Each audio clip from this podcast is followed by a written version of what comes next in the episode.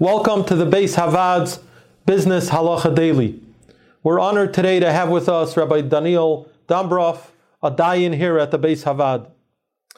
At the time of this recording, we don't know, due to COVID 19 restrictions and social distancing measures, whether day camps or sleepaway camps will be able to open, and if they will open, under what measures and restrictions. However, a common camp related question relates to early bird specials. In general, are early bird specials for camps permissible from a halachic standpoint? And are there any ribas parameters that have to be taken into account? So, so the issue at hand is going to be a ribas question. And the basis of this question is that we find the Gemara in Bab, in Bava Metzia and Eizehu Neshech talks about a concept called Tarsha, which means where you have two prices, where there's a different price if you pay up front or you pay at a later point. And that is going to be an issue of ribis because essentially the fact that the later price is greater is really as a result of the fact that you could hold your money a little bit longer, which is something like a loan, similar to a loan. It's done derech derech mekach It's not done in the form of a loan, so it's not going to be doraisa, but midrabanon, you're going to run into an issue of agar notar. You're paying for being able to hold on to your money, and that's going to be a problem. On the flip, on, in contrast to that, we find that by a rental, it's the, the halacha is different. And by a rental there, it's, it's permissible. The reason being, in other words, to say, just to be a little more clear, if one has a rental where the terms are, if you pay in the beginning it's one price. If you pay at the end of the rental, it's a different price. So in that situation, we say it's okay because the real time to pay a rental is Is at the end of the rental is the appropriate time to pay.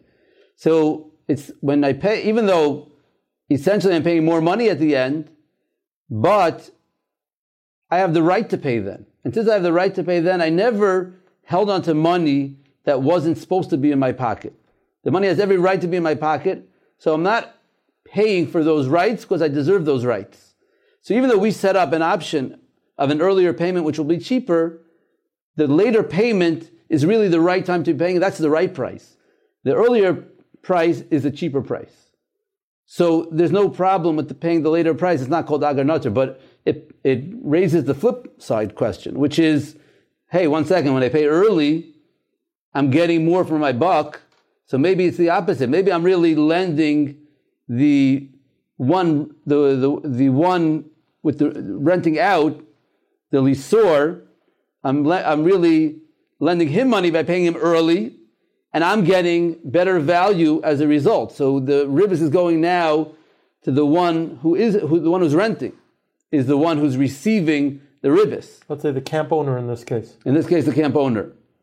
So generally we say it's not a problem. And Rabbi Chanan, and I believe Baba Basra explains that there's two ways one could approach a rental. Either by paying for the service he got, which would be at the end of the rental, or you could kind of buy the rights in the beginning. So both of them, the transaction is happening at the right time, and and I and, and when I pay in the beginning, it's as if I'm acquiring the rights right now, and we completed our transaction. So there was never any loan period there because I paid you and I immediately got my product.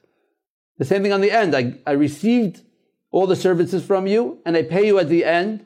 As soon as I got it, I paid you. There's no space there that we could call agar natar to be ribis. So, so just to, in closing, when, the, when it comes to a employee, as opposed to when I'm renting a house, when, the, when we deal with an employee, there we require that it should be at the time when the work begins. And so by an early bird special, it becomes a big question, when is the work really beginning? Although the camps start preparing very often in the, even sometimes in the middle of the winter, but nonetheless, mo- most can hold that's not called hascholas malacha. And hascholas malacha is only when the actual service to you begins, which is by the summer. And therefore, according to many paiskim, we're looking at a serious shail of ribis. And although maybe heter iskas are possible, this is something which I believe a lot of people are not acquainted with this problem, and I think it's important for us to bring this to people's attention that at least they have to ask a shaila before entering such an, a transaction. If you enjoyed this video and would like to receive additional ones or to sponsor future videos, please click the link below or visit basehavad.org.